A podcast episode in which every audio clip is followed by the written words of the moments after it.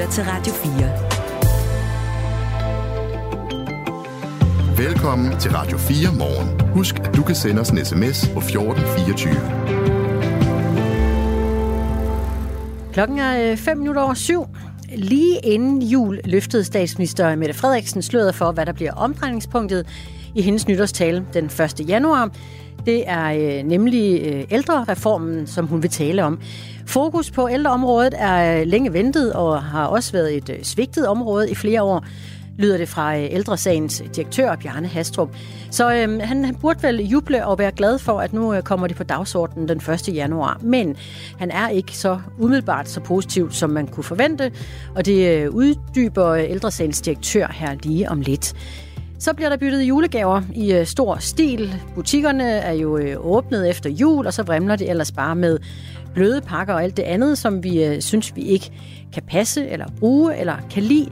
Og ude i butikkerne, ja, der har de naturligvis travlt, men de ser det også som en form for gave. Lyt med, når øh, klokken bliver her kvarter over syv cirka. Så har vi Anja Kipsgaard Christensen med. Hun er direktør for Salling i Aalborg, og hun fortæller, hvordan det kan være en øh, fordel for øh, butikkernes indtjening med store byttedage. Så skal det også handle om sved og hedeture, som opstår, når kvinder kommer i overgangsalderen, i hvert fald for mange af os. Indtil nu så har man kunne øh, behandle det med hormoner. Men nu er der kommet en ny spiller på markedet. Det er et øh, hormonfrit præparat, der hedder Viosa. Og øh, jeg taler med Steffen Tirstrup, der er medicinaldirektør ved det europæiske lægemiddelagentur, om præparatet. Og jeg taler også med Søs Beltoft, der er administrator af en Facebook-gruppe, der hedder Kvinder i overgangsalderen. Vi skal øh, finde ud af, hvad der er op og ned omkring det nye præparat, hvad er sikkert ved det, og hvad er måske usikkert ved det nye præparat. Det bliver efter nyhederne kl. 7.34. En uh, torsdag morgen. Klokken er nu uh, 7 minutter over 7. Godmorgen og velkommen til. Det her er Radio 4 morgen. Statsministeren øh, skrev sådan her, jeg har lagt sidste hånd på nytårstalen, inden jeg i morgen drager på juleferie i det jyske. Det var et opslag på Instagram, hun skrev før jul, hvor hun så i uh, samme opslag løftede sløret for et af emnerne i uh, årets nytårstale, og det kommer til at handle om en uh, længe ventet ældrereform, som regeringen vil fremlægge i det nye år, afslørede hun. En uh, melding, man jo kunne synes ville lyde som sød musik i ørerne på ældresagens direktør Bjarne Hastrup. Godmorgen. Ja, godmorgen. Er, er, du glad for den, for... er du glad for den udmelding? Ja, jeg er glad for, at øh, ældre er kommet på dagsordenen mm. og holder op. Hvor har vi ventet længe? Det er to år siden, statsministeren introducerede ideen med en, en ny ældrelov.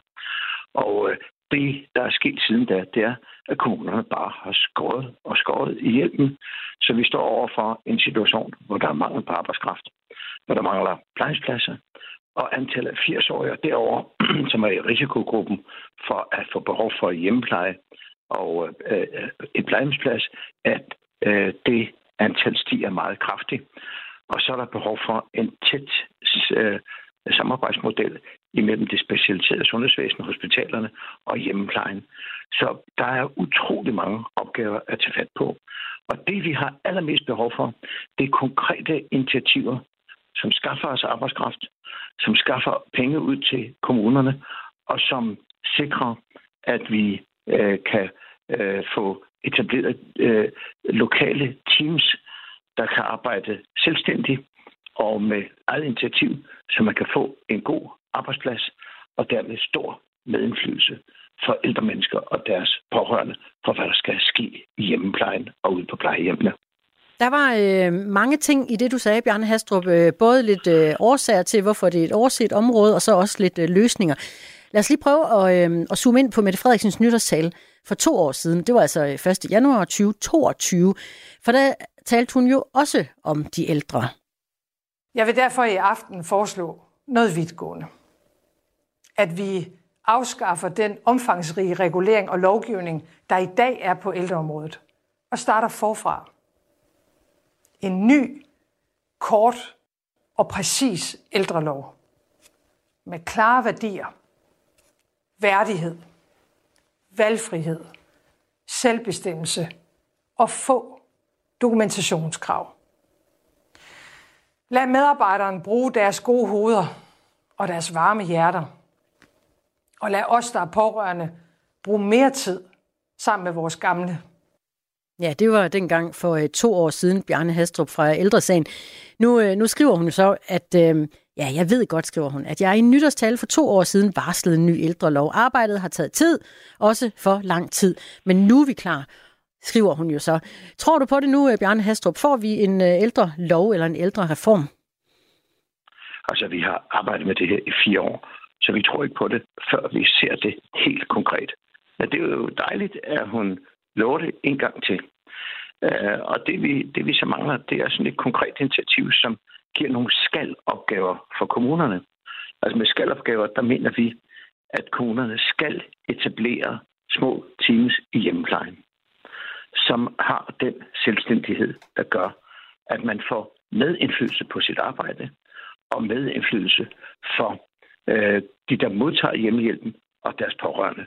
Hvis, hvis det bliver en skalopgave, og der følger penge med, og der følger medarbejdere med, så kan man tro på det. Det er det, der skal til. Og det håber vi på bliver øh, øh, indledningen til en helt ny ære i hjemmeplejen. For det er der et virkelig behov for. Fordi, fordi mens man har diskuteret øh, ny ældrepolitik i fire år, der har kommunerne siddet bag vores ryg og skåret ned på ældreområdet. Så der bliver færre hjemmehjælpstimer til ældre mennesker og færre ældre, der modtager hjælp, samtidig med at antallet af ældre stiger. Så vi er derover, at vi gerne vil se helt konkrete initiativer, der skaffer mere arbejdskraft, som skaffer penge til de her teams, og som øh, hindrer kommunerne i at foretage yderligere beskæringer i hjemmeplejen og øh, på øh, plejehjemmene. Det er de initiativer, vi ønsker os. Og så er der også meget stort behov for, at der bliver bygget flere øh, plejehjemspladser, øh, fordi antallet af øh, demente mennesker blandt ældre er stærkt stigende. Og ældre mennesker med en demenssygdom kan jo ikke klare sig hjemme, og slet ikke, hvis man bor alene. Og derfor er det helt nødvendigt, at antallet af plejehjemspladser stiger, og der er ikke sket en bønne lige præcis på det område. Så her ønsker vi også helt konkrete initiativer, og derfor vil vi selvfølgelig følge op på den øh, serv, som øh, statsministeren giver os, og smække den tilbage igen og sige, hvor pengene, hvor medarbejderne, hvor at de skal opgaver kommunerne og det specialiserede sundhedsvæsen skal tage sig af, og hvordan får statsministeren i øvrigt øh, ældreloven til hænge tæt sammen med den nye sundhedslov, der også kommer næste år. Men... Så øh, vi har ikke noget imod, at der kommer reformer, men vi vil meget hellere have forbedringer. Men hvis vi prøver at zoome ind på den forventede nytårstale 1. januar, hvor detaljeret forventer du så egentlig, at hun er, Mette Frederiksen? Jeg ved godt, at en nytårstale ikke kan være detaljeret. Men man kan godt for eksempel sige, at vi sætter en konkret plan i gang med henblik på at skaffe arbejdskraft. For eksempel med nogle af de forslag, vi har lagt på bordet, der går på, at øh, der er noget, der hedder filippinske sygeplejersker, indiske sygeplejersker, malaysiske sygeplejersker, som i stor stil arbejder i Tyskland, i, i Nordamerika og England. Hvorfor må nogle af dem ikke også komme til Danmark? Vi står simpelthen og skriger efter arbejdskraft. En anden ting er, Øh, vi kommer jo selv med pengene i kraft af, at der er flere og flere, der trækker sig senere tilbage fra arbejdsmarkedet på grund af velfærdsreformen. Så ligger der jo 24 milliarder kroner ekstra til finansministeren næste år. Vi vil godt have en del af de penge ud til kommunerne, så kommunerne ikke har det argument, at de skærer ned, fordi der ikke er tilstrækkeligt med midler. Det er den anden ting, man godt kan sige. Vi leverer nogle af jeres penge tilbage til jer igen. Og så endelig håber jeg også, at hun vil sige, ja, jeg ved godt, at ældre mennesker er hårdt ramt af inflationen. Nu skal I have en væsentlig bedre inflationsdækning i en regulering af pensionen, end I har fået tidligere. De tre konkrete ting kan man godt putte ind i en nytårstale, uden at den bliver, øh, skal vi sige, alt for øh, detaljeret. De ældre sagens direktør, der er med os, Bjarne Hastrup, der taler på øh, de ældre borgers vegne og øh, ønsker, at der øh, blæser gode vinde i jeres retning. Men det er der jo sådan set øh, mange borgere og mange grupperinger, der kunne ønske sig. Hvorfor skal I prioriteres i ældresagen, eller blandt de ældre? Jo, det, det er for det første, fordi det er stærkt svækkede mennesker, det drejer sig om.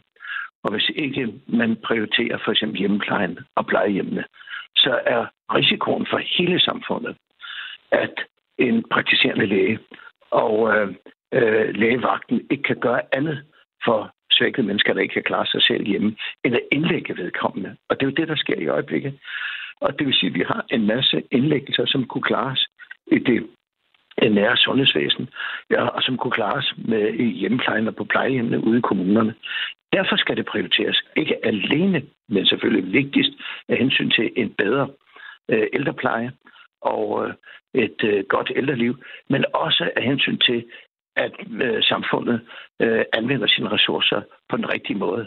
At vi ikke har de mange indlæggelser og genindlæggelser, men der er flere og flere opgaver plejemæssigt og øh, med hensyn til sundhed, der løses lokalt. Derfor skal det prioriteres højt. Også fordi, hvis ikke vi løser de her opgaver, så er der jo flere og flere mennesker, der må trække sig ud af arbejdsmarkedet for at passe på deres ældre. Og det er jo en ineffektiv måde at løse øh, øh, opgaverne på. Dem, der er gode til at, at pleje ældre, de skal gøre det. Og dem, der er gode til teknologi og til at være ude på arbejdsmarkedet, de skal gøre det, for vi kan få en høj velfærd. Så der er alle mulige grunde til, at man investerer i ældreplejen. Og øh, jeg synes også rent anstændigvis, at man skulle gerne have et ganske øh, øh normal hverdag, altså almindelig daglig levevis for ældre, på lige fod med alle andre mennesker. Derfor nu, der er ikke nogen, der beder om en luksustilværelse, vel? Men nu hører vi jo også en statsminister, der, der skriver i hvert fald på Instagram, at det er det, hun kommer til at, at tale om, og, øh, og, og dermed ligger jeg også i, at hun kommer til at prioritere det. Hvorfor så øh, ikke være glad i dag, Bjarne Hastrup? Jo, vi, vi er glade, ligesom vi var glade øh, for to år siden, og for fire år siden, da man sagde, at nu vil man løse problemet. Men problemet er bare ikke løst endnu. Og derfor så vil vi give det ekstra, øh, den ekstra inspiration til statsministeren og regeringen. Sørg nu for, at øh, reformtankerne ender med forbedringer og konkrete løsninger på arbejdskraftområdet med hensyn til tilførelse af penge og med hensyn til at afskaffe byråkratiet, så det bliver skal opgaver for kommunerne. For ellers tager det alt for lang tid, inden vi får en forbedret mm. øh, ældreomsorg. Bjarne Hastrup, direktør i øh, Ældresagen. Tak for din øh, tid her torsdag morgen. Tak skal du have. Og øh, statsministerens nytårstale øh, kan vi jo så øh, vente og høre, hvor detaljeret eller hvor ikke detaljeret det bliver omkring øh, ældreområdet.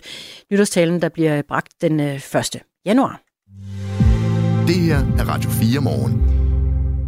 Hvis du er typen, der allerede har tømt bankbogen på øh, raketter og heksehyl og øh, batterier, så er du måske også stødt på det noget øh, bemærkelsesværdige forsikringsselskab, Kaboom Forsikring. Fra den øh, 15. December har der nemlig på diverse sociale medier ligget annoncer for et forsikringsselskab, der kunne forsikre dine børn mod høreskader og håndskader og øjenskader mod en netsum. Men nu viser det sig, at forsikringsselskabet er et fiktivt internetfænomen, skabt af Sikkerhedsstyrelsen. Alt sammen for at sætte fokus på børns sikkerhed blandt nytårskrudt. Det fortæller Sikkerhedsstyrelsens chef for kunder og kommunikation ved Sikkerhedsstyrelsen, det er Christine Gottlieb. Helt overordnet så er formålet jo, at øh, vi gerne vil forhindre ulykker, som handler om fyrværkeri. Og det hovedbudskabet i den her kampagne, det er også, at den bedste forsikring, det er at tale med dit barn. Sikkerhedsstyrelsen har øh, tidligere taget alternative kampagner i brug for at ramme de unge på en mere humoristisk måde og nå dem, blandt andet med øh, sjove internetopslag i øh, form af billeder og videoer og memes. Men der er stadig behov for at skabe stor opmærksomhed på alvoren, når man tænder sit fyrværkeri. For de unge kommer stadig ud for ulykker, alvorlige ulykker, fortæller Christine Gottlieb. Og når jeg siger ja, så er det helt klart ja, fordi vi kunne se, at sidste år så var hver fjerde af dem, der kom til skade, det var faktisk et barn under 15 år. Det har i øh, høj grad skabt opmærksomhed med kampagnen, for både ung og gammel har lagt mærke til forsikringsselskabet og har undret sig over muligheden for at kunne forsikre sit barn mod diverse fyrværkeriskader. Det er rigtigt. Det er en kampagne, hvor vi startede med at lancere den øh, som et forsikringsselskab. Øh, sådan lidt at øh, prøve at, øh, at få noget opmærksomhed blandt øh, forældrene med, at kan man virkelig forsikre sit barn øh, mod fyrværkeriskader. Og det kan man jo ikke for den bedste forsikring, det er at tale med sit barn. Men i det her forløb, hvor vi ligesom har haft øh, forsikringsselskabet øh, sendt foran, så kan vi se, at der har været debat. Altså, der har været kommentarer i, øh, i de her øh, annoncespor. Det er både mænd og kvinder, der har, har kommenteret det. Så på den måde synes vi, den har fungeret med, at, øh, at der har været noget, øh, noget fokus på området. Annoncerne for øh, Kaboom Forsikring har siden 15. december været at finde på øh, eksempelvis Facebook og Instagram, gennem øh, forskellige debatfora, også som Reddit. Og indtil den 26. december, der fremstod Kaboom Forsikring på dets hjemmeside som et tilbud om forsikringer mod håndskader og øjenskader og høreskader, samt en total forsikring til et par hundrede kroner. Men den 26. december, så ændrede det sig, sådan at man nu via den hjemmeside blev øh, ledt til et øh, gratis samtalekit, samtale-kit, der kan hjælpe forældre i måden at tale med deres børn om om et sikkert nytår, altså når man klikkede sig ind på annoncerne. Og samtalepakken er egnet til børn og unge i alle aldre, så alle kan få noget ud af det. Det består af sådan nogle idéer til nogle dialog- og samtaleemner, sådan helt nede i børnehøjde, meget, meget enkelt. Det er, skal være, vi har gjort det nemt for forældrene til at tage noget dialog med deres børn om, hvad er sikker fyrværkeriadfærd? Hvad er det egentlig, man skal gøre? Og vi har bygget det op omkring de her fem fyrværkeriråd, for det er faktisk dem, man stadigvæk skal følge. Men det er både nogle øvelser, og det er nogle spørgsmål, og de er lidt tilpasset, at, at det både kan være et barn på 9 år, eller et barn på, på 12 eller 14 år, som man taler om. Så de har sådan lidt forskellige dybde, kan man sige, spørgsmålene. Og de gode råd, der er at give videre til øh, børnene, det er stadig de gamle, som vi kender dem, med at holde afstand til fyrværkeriet og bruge briller. En af de vigtigste ting, det er stadigvæk den her med at bruge altid beskyttelsesbriller. For vi kunne faktisk se, at 40 procent af de til skadekommende, de havde, øh, der havde briller på. Så det her med at, at huske brillerne, beskytte dine øjne, det er stadigvæk et, et meget vigtigt råd. Det er også, at øh, dialogen om at huske at holde god afstand til fyrværkeri, hvad er 10 meter? Det kan være svært at forstå, men der er nogle idéer til, hvordan man sammen med sit barn kan få et, øh, et indtryk af, at 10 meter, det er faktisk, det er faktisk lang vej. Og så er der øh, et vigtigt råd, der understreger, hvor farligt nytårskrudt kan være. Aldrig må holde tændt fyrværkeri i hånden, fordi det kan have betydning for dine hænder, din evne til at spille, til at, at gøre alt det, du ellers vil til hverdag. Og så også at øh, aldrig gå tilbage til en fuser og læne dig ikke ind over fyrværkeriet. Så vi prøver på den måde at tage tage de her vigtige råd op og gøre det nemt for forældrene at have vigtig dialog med deres børn. Sagde chefen for øh, kunder og kommunikation ved Sikkerhedsstyrelsen, Christine Gottlieb. Det er min sidste måltid. Jeg skal dø lige om lidt. Hvordan skal jeg dø? Mange vidunderlige gæster har spist deres sidste måltid hos mig. Min fars rummelighed kom lidt på prøve, da jeg sagde, at jeg havde været sammen med en kvinde. Sammen har vi talt om liv, død om mad og om det eftermæle, som ingen af os undslipper. Jeg hedder Lærke Kløvedal, og jeg er vært på det sidste måltid. Du kan lytte med i Radio 4's app, eller der, hvor du lytter til din podcast. Radio 4. Ikke så forudsigeligt. Og vi øh, står altså midt i en af de store byttedage, som øh, rammer os overalt i øh, hele landet oven på juledagene. De mislykkede julegaver, tøj i forkerte størrelser og øh, farver, det hele skal byttes, hvis man ikke bryder sig om det. Og det er ikke overraskende at se det billede igen i år, fortæller chef for konsulent for, øh, chefkonsulent for Dansk Erhverv, Bo Dalsgaard. Vi forventer, at lige omkring en million danskere skal ud og bytte i hvert fald en. Det ligger meget godt i tråd med, at de de seneste år har været mellem hver, hver fjerde og hver femte dansker, der har fået i hvert fald en gave, der ikke lige passede ind i, hvad de gerne vil have. Og chefkonsulenten har et bud på, hvad det er for nogle gaver, vi typisk bytter. Ikke overraskende, så er det tøj, der er lidt problemer med at ramme det rigtige. Øh, cirka hver anden af dem, der bytter gaver, der er det altså tøj, der, der er problemet. Så, så tøj forventer vi, der skal byttes, og så også noget boligtilbehør og noget personlig pleje. Det er top 3 over, hvad det i hvert fald har været tidligere. Vores øh, reporter Cecilie Sækker øh, mødte på gaden Mette Hertoft Goldberg, der var på bytte shopping med familien. Jeg vil bare høre, om I er ude at bytte julegaver. Jamen det er vi. Til vores øh, dreng, der har fået tøj. Så det var lige en anden størrelse. Har I haft mange gaver i år, der skulle byttes? Øh, nej, det var der heldigvis ikke. Vi havde lidt en jul, hvor at, øh, det kun var børnene, der fik gaver. Børnene gav voksne gaver. Og så øh, lavede vi en lille opsparing til at kunne tage på en tur sammen, i stedet for, at det var noget, der skulle under træet. Men når der byttes pakker og gaver, så er det øh, typisk de bløde pakker, vi går med. Det bekræfter Anne Christina Sommer. Jeg er ude og bytte en julegave. Jeg har fået en morgenkåb, der lige er et nummer for småt, men øh, der var desværre ikke en, en nummer større. Hvad skal det så blive til? Øh, jamen, så beholder jeg den og maven ind, tror jeg. det synes jeg er helt værd. Hvad hedder det? Øhm, der er rigtig mange, der er ude at bytte i dag. Hvad tænker du om det her med, at vi kan bytte vores julegaver? Jamen, det er jo en glimrende mulighed, når hvis man ikke lige har fået det, man gerne vil have. Anja Kipsgaard Christensen, salgsdirektør i øh, Salling Aalborg. Godmorgen. Godmorgen. Hvordan øh, mærker I øh, de store byttedage i de her dage?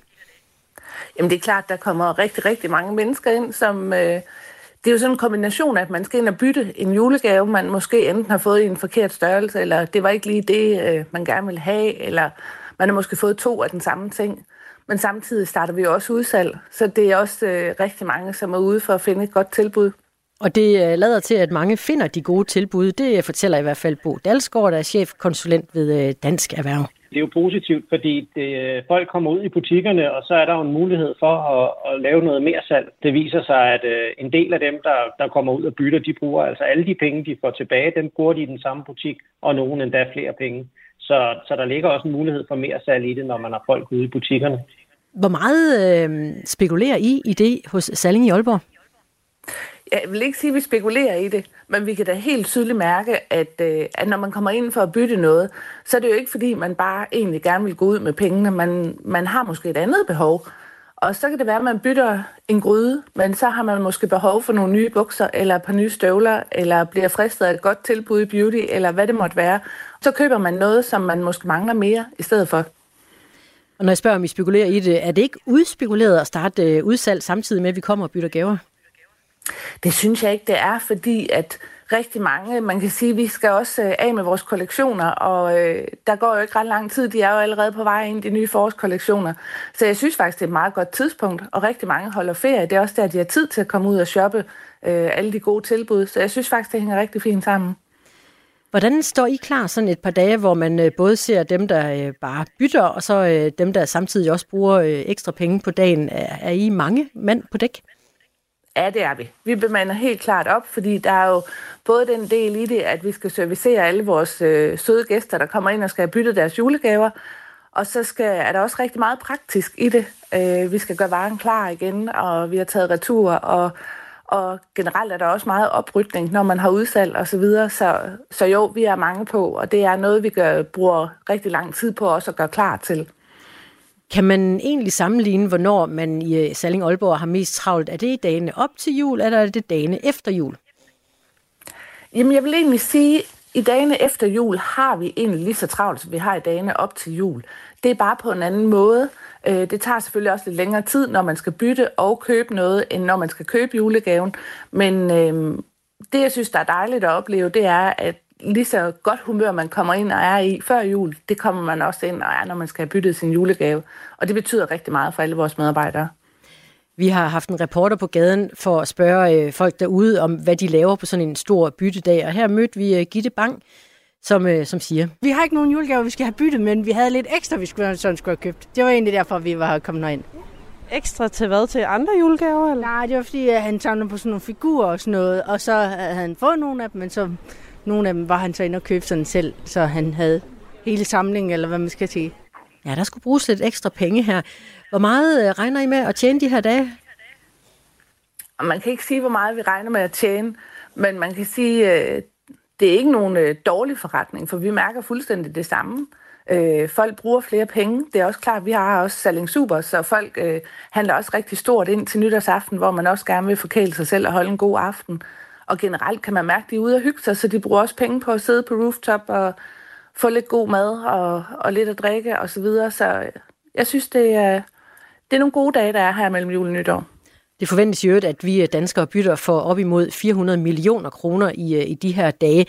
Hvordan øh, er det med klassikerne, bytteklassikerne hos jer? Hvad er det, folk kommer med? Jamen, det er typisk øh, det vil typisk være, hvis man har fået to af noget.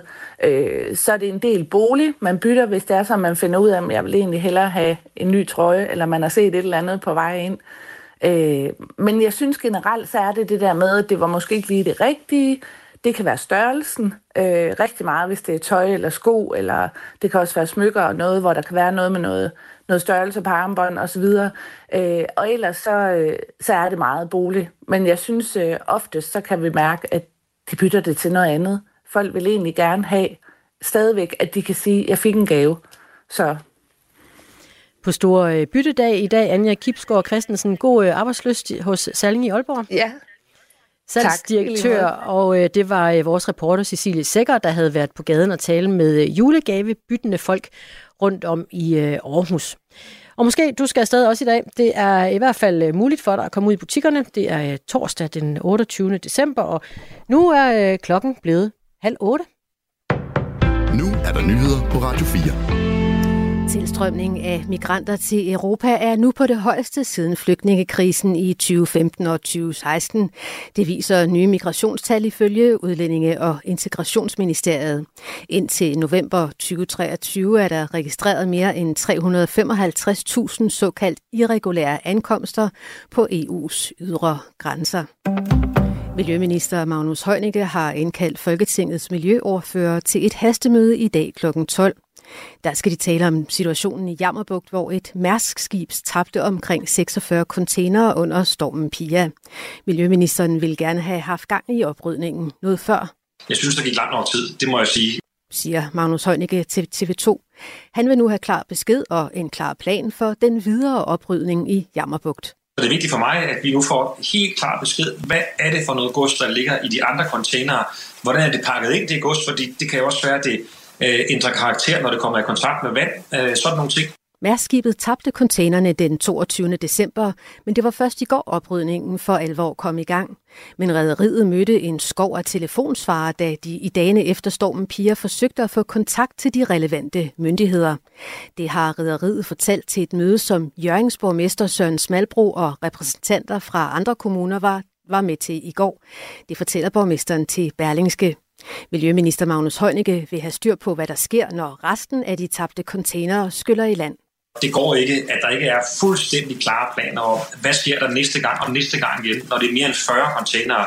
Det er formentlig kun 3-4 af dem, vi har set endnu, så det er langt de fleste, som, som øh, venter forud. Mærsk har sagt, at de vil betale for oprydningen.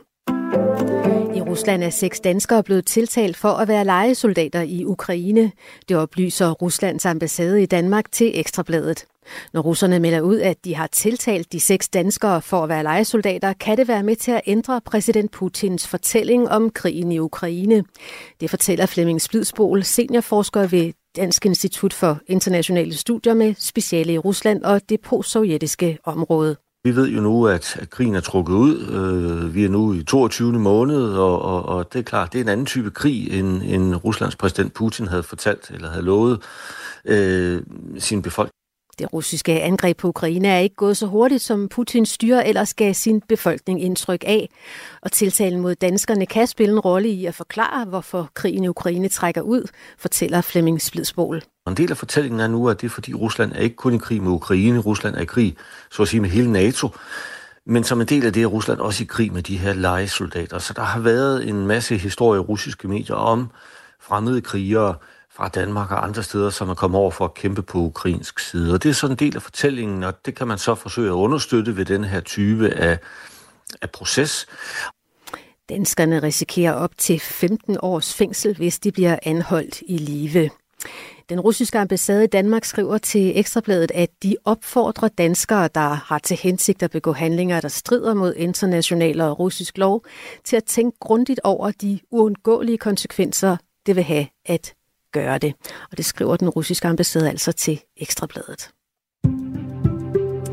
Været en del byer, der kan være med havl og torden, men også lidt sol ind imellem. Temperaturer omkring 8 grader. Jævn til hård vind omkring sydvest ved kysterne stedvis kuling med kraftige vindstøder. Man skal altså holde på hat og briller, hvis man skal ud og bytte sine julegaver i dag. I aften og i nat vekslende skydække med en del byer og temperaturer omkring 6 grader. Det var nyhederne med Angela Brink. Vi fortsætter med Radio 4 morgen med Christina Ankerhus. Det her er Radio 4 morgen. Husk, at du kan sende os en sms på 1424. Overgangsalder. Det er øh, som bekendt noget med hedeture og øh, urolig søvn og øh, ja, en masse sved. Det har indtil videre været øh, muligt at behandle overgangsalderens symptomer med øh, hormoner. Men det er ikke det eneste præparat, du kan få nu, for øh, fra slut januar, der kan du købe det første hormonfri lægemiddel mod hedeture i forbindelse med overgangsalderen her i øh, Danmark. Det drejer sig om en lille pille, der hedder Viosa, som er blevet godkendt af det europæiske lægemiddelagentur, det skriver DR. Og i det agentur, der sidder Steffen Tirstrup, medicinaldirektør ved øh, det europæiske lægemiddelagentur. Altså godmorgen, Steffen. Ja, godmorgen. Den øh, pille her, hvad, hvad, hvad er det for noget? Ja, som du ganske rigtigt siger, så er der tale om en ikke-hormonholdig øh, tablet. Øh, det er et, øh, et lægemiddel, som øh, påvirker et signalstof i hjernen, som har med vores øh, temperaturregulering at gøre. Det er temperaturreguleringen, der kører sporet, når man som kvinde øh, mister sine æggestokkes øh, østrogenproduktion i forbindelse med overgangsalderen. Så man vil ganske enkelt øh, svede mindre? Ja, de studier, der er lavet med hen ved 1000 øh, kvinder, der har lavet to øh, såkaldte øh, fase 3-studier, hvor man har sammenlignet tabletten med et med placebo, altså en inaktiv behandling, så er det både hyppigheden af de her svedeture og også alvorlig, eller sværhedsgraden af de her svedeture, som bliver reduceret med helt op til et sted mellem 50 og 60 procent efter 12 ugers behandling. Men ikke væk, hører jeg det også sige. Nej, de forsvinder ikke, og det gør de jo heller ikke nødvendigvis med, øh, med østrogenbehandling, som har været den hidtidige mest effektive behandling. Hvad har ulempen været ved østrogenpillen? Altså, der har været en del øh, kvinder, som, som ikke synes, de ville fortsætte med at, at tage østrogen-tabletter, øh, eller tage østrogen i forbindelse med overgangsalderen. Der har været øh, vækstende mistanke om risiko, en øget risiko for, for kræft. Det synes nu, altså specielt brystkræft. Det har nu været øh, ikke muligt at påvise med sikkerhed, så der er sådan lidt tvivl om, om, det, om langtidsbivirkningerne der. Øhm, der har været øh, diskuteret risikoen for øh, blodpropper i øh, benene og lungerne, som der synes at være ganske let forøget. Men altså for mange kvinder vil ulempen ved at have hedeturene øh, og den indvirkning, de har på deres dagligdag, øh, klart opveje øh, den meget lille risiko for andre bivirkninger. Og så skal man jo heller ikke glemme, at, at østrogen jo også forebygger udvikling af osteoporose, altså afkalkning af knoglerne øh, efter overgangsalderen, og det gør den nye medicin jo altså ikke. Og vi taler om øh, overgangsalderen, altså den periode omkring, hvor øh, en kvinde har sin øh, sidste menstruation, typisk i øh, 45-årsalderen frem mod 55-årsalderen hos de øh, fleste. Og det er en øh, periode, hvor man til at begynde med har nogle blødningsforstyrrelser, og så kommer de hedeture og en, øh, en svedtendens både om natten og om dagen, det kan jeg skrive under på, men ikke alle kvinder oplever de symptomer. Man kan også med tiden opleve knogleskørhed og tørre slimhinder, og det er alt sammen fordi, at æggestokken holder op med i den alder at danne det kvindelige kønshormon østrogenet, og det er det, der kommer til at medføre forandringerne i, i kroppen. Og øh, Søs Beltoft er med os, øh, administrator af en Facebook-gruppe, der hedder Kvinder i overgangsalderen. Godmorgen. Godmorgen. Ja, du øh, har selv været der. Hvordan var dine symptomer i overgangsalderen? Jamen, jeg tror, at jeg er en af dem, som er sluppet forholdsvis let igennem, men øh, det, som jeg døde mest med, var faktisk lige præcis hedetur. Øhm, det, var, det var bare ikke sjovt. Altså, Hvornår det har jeg haft rigtig meget af. Jamen, det har jeg haft øh, i en 3-4 år øh, af min, min øh, overgangsalder, og er sådan stille og roligt på vej ud. De, øh, de optræder stadig, men ikke så hyppigt mere. Så, øh, så jeg var også lidt spændt på, hvad det her øh, VOSA det egentlig var for noget, kan man sige. Øh, nu er jeg jo ved at være godt igennem, som sagt, så, så jeg tænker ikke sådan lige umiddelbart, at det bliver aktuelt for mig, men det kunne det måske have været for et par år siden. Ja, har det været så slemt med hedeture for dig, at du ville ønske, at du kunne have taget en pille imod det?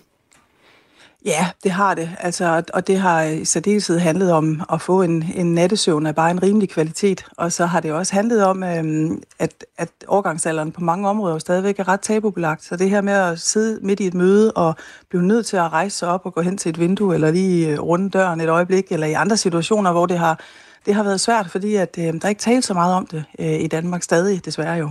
Hvordan er det at få de øh, hedeture? Ja, jeg ved det godt, men prøv du at forklare måske den mandlige del ja. af vores lytterskar her til morgen. Hvad er det, der sker? Ja, Jamen, altså for mit vedkommende har det været sådan, øh, at gået fra at sidde og have det helt al- almindeligt, til en, en meget, meget pludselig indsættende følelse af at, at få feber, massiv feber og så øh, blev varm, og så kort tid efter, øh, for mig har det været sådan, at det er startet med at svede i, i hovedbunden, og meget hurtigt, altså har svedt så meget, som mit hår har været helt vådt, og også i nogle situationer har simpelthen altså svedt ned ad nakken, ikke også? Altså både en trøje, der har været våd øh, bagpå og, og, og foran os. Øhm, så sådan meget pludselig indsættende øh, meget varm fornemmelse i hele kroppen, altså ligesom at gå ind i en, en sauna sådan lynhurtigt.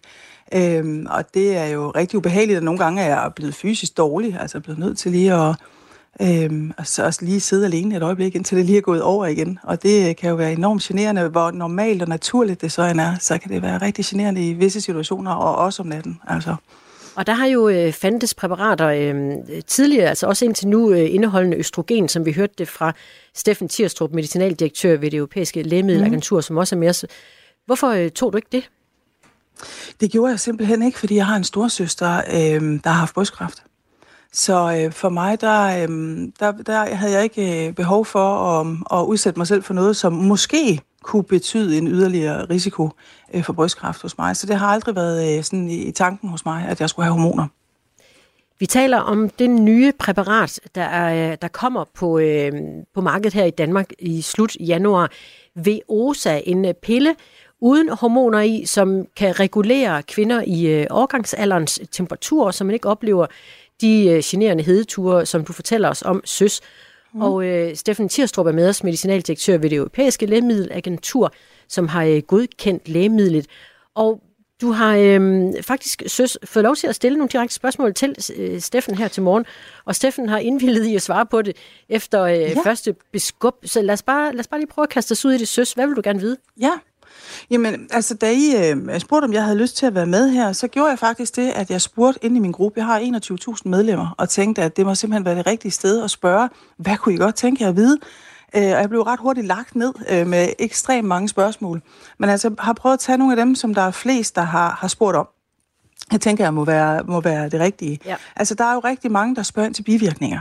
Hvad er der ved bivirkninger? Øh, fordi de jo har har hørt noget omkring øh, noget, noget lever- og nyrepåvirkning, og i forhold til koffeinindtag. Det blev et lidt langt spørgsmål, men sådan, øh, øh, hvis du kan sige lidt om det måske? Ja, det kan jeg sagtens, så det er jo, det er jo et, et meget, meget relevant spørgsmål, når man skal begynde at kaste sig ud i noget medicin. Øhm, mm. De bivirkninger, der er set i de forsøg, der er lavet på, som sagt, hen ved, øh, ved 1000 kvinder, der har fået Viosa, de allerhyppigste bivirkninger, det har været kvalme, øh, og opkastninger, ja. og diarré i særdeleshed. Og så søvnløshed, og det er jo selvfølgelig lidt øh, ubehageligt, fordi som du selv beskriver, ja. så det, kan det jo altså også være en del af at have, have symptomer på overgangsalderen. Og så er det rigtigt, ja. der også har været nogle øh, stigninger af leverenzymerne, altså noget, man kan måle i blodprøver, uden at det har haft en negativ indvirkning på leverfunktionen, eller sådan, man har fået leversvigt. Og det er faktisk noget, som øh, mindre end 10 procent oplever i de her forsøg, hvor det er omkring et sted mellem 3 og 4 procent, der havde de her bivirkninger. Okay. Men, men igen synes jeg, det er vigtigt at understrege igen, det her det er et helt ny medicin. Øh, ja. Som sagt været undersøgt i tusind øh, kvinder, som har fået mm. det op til et år. Øhm, ja. Og det er selvfølgelig ikke en livslang behandling, vi snakker om, men for mange kvinder vil det jo være en behandling, som typisk vil strække sig over nogle år, øh, lidt afhængig af, hvor svære deres symptomer er. Og derfor er det ja. også vigtigt, at når man her i det nye år løber ned til sin læge eller til sin gynekolog og spørger om den her medicin, at man får en grundig snak om, hvor, hvor alvorlige er de her symptomer, og får man medicinen, så også er opmærksom på eventuelle bivirkninger og får dem indberettet, fordi det er den eneste måde, vi som, som lægemiddelmyndigheder kan få mere viden om den her medicin, øh, når den bliver brugt. Ja. Jeg vil lige sige til ja. øh, nye lyttere, at det er Søs Beltoft, der er med os, administrator af en Facebook-gruppe, der hedder Kvinder i overgangsalderen. Og så er det Steffen Tirstrup, medicinaldirektør i det europæiske lægemiddelagentur, øh, medlem af det europæiske lægemiddelagentur, og øh, I diskuterer det nye middel, der bliver lanceret på, øh, på markedet her i slut januar, et, øh, et, et øh, præparat, der skal kunne afhjælpe hedetur hos kvinder i overgangsalderen. Har du et spørgsmål mere, søs? Det kan vi godt nå. Jamen, jeg, jeg blev lidt nysgerrig på, fordi når du nu lige siger med, med, med lever og nye på, påvirkning, så er det heller ikke et, øh, sådan som jeg hører dig sige det, så lyder det ikke som om det er et, et præparat, hvor man så øh, ikke må drikke kaffe og øh, cola, te, hvad det nu kunne være, der indeholder koffein. Øhm, altså, det, der er ikke noget problem ved det, hvis man får den medicin. Det er der ja. mange, der har været meget optaget af. Og det er også, et, det er også et, et rigtig godt spørgsmål, fordi det er jo tit noget af det, som også kan provokere øh, symptomerne. Men der er ikke noget problem med at have et, et, øh, et almindeligt forbrug af, af kaffe og te og koffeinholdige drikke, okay. cola osv.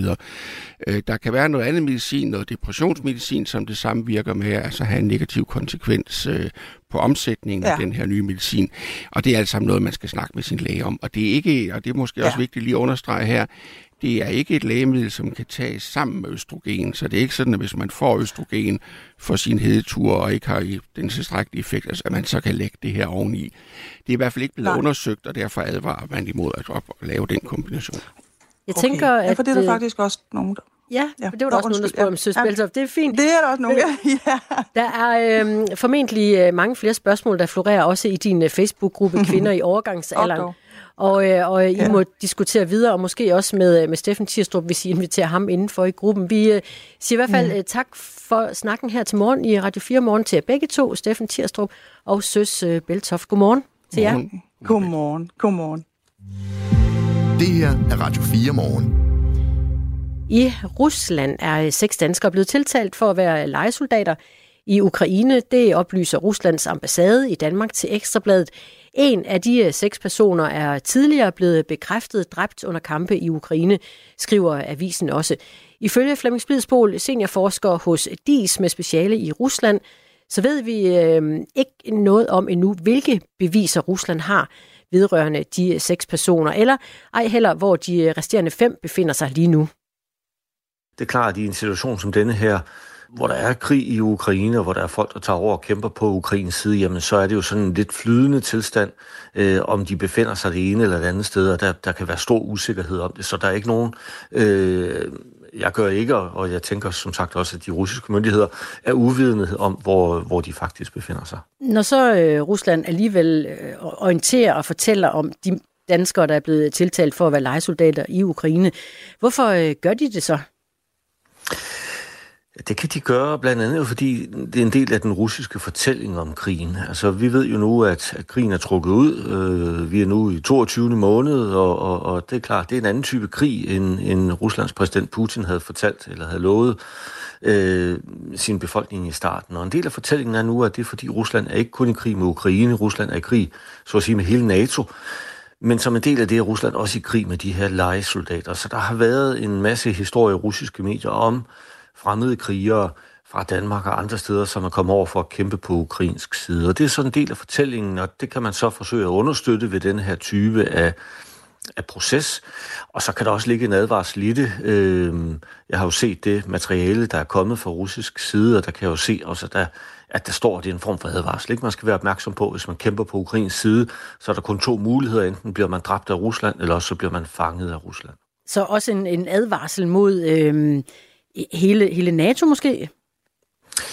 Ja, ikke så meget NATO. Vi skal snart se det som, en, som et, et sådan øh, lidt mere løst element i krigen. Altså øh, de her folk, som er egen drift, tager over og kæmper. Øh, og de er der jo, det ved vi. Øh, og de har været der fra, fra krigens start, altså fra februar sidste år. Øh, de er jo ikke, de er jo ikke NATO-soldater. Øh, de har jo intet med NATO at gøre. De indgår jo ikke som typisk jo i hvert fald ikke i nogen som helst form for formel organisation, de kommer over, og så melder de sig et sted, og så siger de, vi vil gerne kæmpe for Ukraine, og så får de udleveret udrustning og, og, og så videre. Øh, så advarslen til NATO kommer på, på andre på andre kanaler og på andre planer, og det handler jo blandt andet om oprustning, og det handler om atomtrusler osv. Mm. Flemming Spidsbol er med os, seniorforsker hos øh, DIS. Vi taler om de øh, i alt seks danskere, der er tiltalt i øh, Rusland for at være legesoldater i Ukraine. Hvilken status, øh, Flemming, har en øh, lejesoldat legesoldat sammenlignet med en almindelig soldat i den her situation? Jamen, legesoldat har i princippet jo en, en ringere øh, status end, end en almindelig soldat. Øh, og der er det jo sådan, hvis ellers parterne her fulgte krigens love, så vil det jo være sådan at sige, ukrainer, der er i russisk fangenskab, altså øh, ukrainske soldater, som indgår i det ukrainske forsvar, jamen de vil blive tilbageholdt, og så vil de sidde i en lejr, og når krigen så er slut, så vil de så blive løsladt, så kan de så vende hjem. Det vil lejesoldaterne ikke. Øh, og det er jo så også derfor, at de russiske myndigheder nu truer med fængsel. Og der kan vi forestille os en situation, hvor en lejesoldat øh, bliver taget af de russiske tropper, bliver overført til en lejr og bliver idømt øh, en straf, og så bliver siddende også, når krigen er slut. Så lejesoldater har en, en, en lidt anden status end, kan vi sige, officielle soldater. Og ifølge Ekstrabladet, så øh, risikerer de op til 15 års fængsel, hvis de bliver anholdt i live og, og tilbageholdt i øh, Rusland. Ekstrabladet øh, vælger ikke at bringe navnene på soldaterne, men øh, ifølge avisen så oplyser den russiske ambassade, at de er tiltalt efter den russiske federations straffelovsparagraf 359 stykke 3, og så skriver ambassaden også til Ekstrabladet, at de øh, opfordrer danskere, der har til hensigt til at begå handlinger, der strider mod international og russisk lov, til at tænke sig grundigt om over de øh, uundgåelige konsekvenser at øh, gøre det. Hvad kommer til at, at ske nu omkring de her danskere? Jeg tror, der kommer nok ikke til at ske noget særligt. Vi ved jo ikke, hvor de er. Det er ikke sikkert, at russerne kan få fingre i dem. Øh, ikke engang, hvis, hvis de befinder sig i Ukraine. Så, så det, er, det er langt fra sikkert, at der vil ske noget. Det kan være en form for advarsel. Øhm, som sagt, den her, lad os se, hvad der sker selvfølgelig på den anden side af krigen, men den her arrestordre på dem øh, kan jo så var ved i mange år. Øh, det vil heller ikke have de store konsekvenser. De skal selvfølgelig nok holde sig væk fra Rusland og andre lande, som er tæt forbundet med Rusland, som f.eks. Belarus. Men, øh, men ellers vil det være min vurdering, at det har ikke de store konsekvenser. Men kommer der til at foregå en form for øh, dialog mellem øh, russiske og danske myndigheder om at få dem udleveret, i så fald de er her? Nej, det, det tror jeg bestemt ikke, der gør. Det øh, vil være min forventning, at danske myndigheder vil afvise.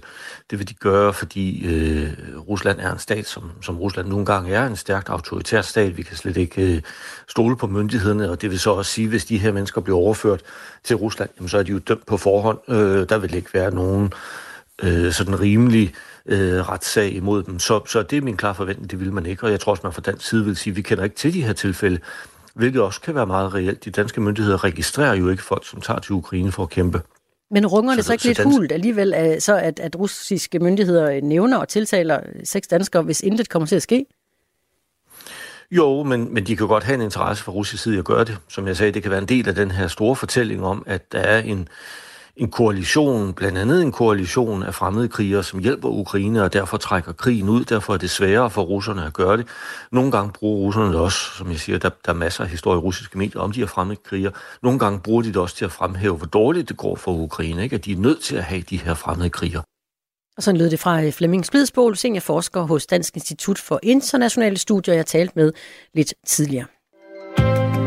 Du lytter til Radio 4. Danmark har øh, mistet en sportslegende. Den tidligere mesterbokser Tom Box døde kort inden jul i en alder af 79 år. Det oplyste hans familie i går. Undskyld, jeg skal lige rømme Sådan. Tom Box var øh, et af de absolut største danske sportsnavne i 60'erne og 70'erne. Han vandt flere Europamesterskabsbælter og repræsenterede Danmark ved OL og fik en plads i øh, sportens Hall of Fame. Der er kun to bokser i øh, Sportens Hall of Fame. Det er Mikkel Kessler, og så er det Tom Box. Og det er der god grund til, for det er de øh, to allerstørste danske bokser. Det mener Claus Elgaard, der er sportsjournalist og boksekommentator, og øh, ikke mindst også tidligere vært her på Radio 4. Det kan man diskutere, om han er den største eller næststørste. Men om han er nummer tre eller fire, det er ikke til diskussion. Altså, der er jo ham og Mikkel Kessler. Og så øh, kan man blande øh, Johnny Bredal med ind i ligningen. Øh, og så er der også det. Altså, øh, hvis man begynder at sige, hvad med Brian Nielsen? Fuld respekt for Brian, øh, som, som havde en fin karriere, men så er det svaret det til, og nu er det ikke for at være hverken ironisk eller sarkastisk, men bare for at sætte et billede på, så svarer det til, at hvis der er folk, der tænker, jamen AGF er der også mindst lige så gode som Real Madrid og Barcelona. Øh, sådan er verden bare ikke skruet sammen. Som boks, han var etter eller toer, og det er et spørgsmål, om, man, øh, om hvad, hvad man lægger, sætter vægt på. Altså, øh, Mikkel Kessler boxede flere VM-kampe, men det var også en anden tid, og det er jo et begreb, man bruger om stort set alting i dag. Så han var helt klart et eller to år i dansk bokshistorie, ingen tvivl om det. Og Tom Box vandt 77 af sine 87 kampe i karrieren. Det gjorde ham til en af de allerstørste bokser i 60'erne og i 70'erne, også internationalt set. Men det var ikke kun i bokseringen, at han trak overskrifter. Det øh, gjorde han også, fordi han øh, foretog sig uden for ringen, fortæller Claus Elgaard det blev jo kaldt de glade 60'ere, og Tom Box han var en del af de glade 60'ere. Altså han var sådan en, en meget sammensat person, forstået på den måde, at han var vanvittigt ydmyg, når han gik i ringen og passede sin métier, altså at være professionel bokser. Så havde han ydmyg og ydmyghed og respekt for det. Men når han gik uden for ringen, så var det jo ikke ligefrem ydmyghed, der prægede øh, Tom Box. Han øh, fortalte selv, da han fyldte 70 år i et interview, at han havde delt seng med 233 kvinder, typisk for Tom Box, øvrigt at holde styr på tallene. Øhm, men han kørte rundt i store biler, det var damer i pelse, han havde en fransk model øh, som kæreste osv. Øh, og han blev accepteret af folket, øh, fordi at han kom fra, fra et arbejdermiljø, han var en arbejderdreng, Boksning er jo, ligesom cykelsport, en proletarsport, og det er der slet ikke noget galt i, men det er jo det, det er. Øhm, og det betød, at, at boksningen har jo altid været elsket af underklassen, fordi det, det er drømmen og trangen til at slå sig ud af fattigdommen. Man kan tage en dreng ud af ghettoen, man kan ikke tage en ghettoen ud af en dreng osv. Det var hele det narrativ, som bokseren han, han, han, udlevede. Men samtidig med det, så blev det accepteret, fordi at han var en hårdt end dreng. Hans far var dansk mester i, øh, i, øh, i, i Kuglested, Øhm, og og, og han, han, han blev accepteret, fordi han, han var hårdt arbejdende, ganske enkelt. Og så var han jo på samme tid som Ole Olsen, og jeg ved tilfældigvis, at du selv er ved at læse en bog øh, om Ole Olsen, og der er mm. kommet en bog om, øh, om, om Dansk Speedways 100 års historie. De to var samtidig. Og, og der er jo ikke ret mange mennesker, der ikke ved, hvem Ole Olsen og Tom Box er. Det er jo ikke bare navne, det er jo begreber i dansk idræt, fordi de var dygtige til deres métier, de var veltalende, de så, de så skide godt ud. Øhm, og så var de ydmyge omkring deres arbejde, men udenfor der levede de jo vildt. Og Tom Box fik faktisk tilnavnet i medierne. Han blev ikke kaldt andet end Smukke Tom. Det var sådan hans, hans tilnavn. Han havde hele pakken. Han havde alt, hvad der skulle til for at blive til det, han er blevet til i dag. Og det fortæller her Claus Elgård til øh, vært Niklas Stein i Aftenradio. Tom Box endte med at indstille karrieren som 30-årig, hvorefter han blev øh, skraldemand på Amager. Han nåede alligevel op på øverste hylde i bokseverdenen, selvom det aldrig blev til et verdensmesterskab. Tom Box levede på den røde løber. Han nød det at være på den røde løber. Og når den røde løber blev rullet sammen, så fejrede han bare det væk, der var under den røde løber, fordi han blev reno- renovationsarbejder. Han blev øh, fængselsbetjent, og det er to ganske honette jobs, men, men han levede med det, han havde som bokser. Der kan man sige, der var det træls det er jo et godt jysk udtryk. Det var træls for Tom Box at være født i samme øh, moment som øh, Carlos Monzon. Måske den bedste bokser i mellemvægt, verden nogensinde har set og kommer til at se. Øh, lige så træls var det for Lars Høgh at være født i samme balje som Peter Schmeichel. Altså, hvis ikke Tom Box var født på samme tid som, øh, som, som Carlos Monzon, så tror jeg faktisk, han var blevet... Øh, han var blevet verdensmester. Altså han taber også til Emil Griffith. Det gør han øh, i øh, april måned i 1970. Øhm, og Emil Griffith var også god. Han havde været verdensmester i tre vægtklasser og, og, og slår Tom Box ind i forholdsvis, øh, forholdsvis nemt. Så det var måske nok hans limit.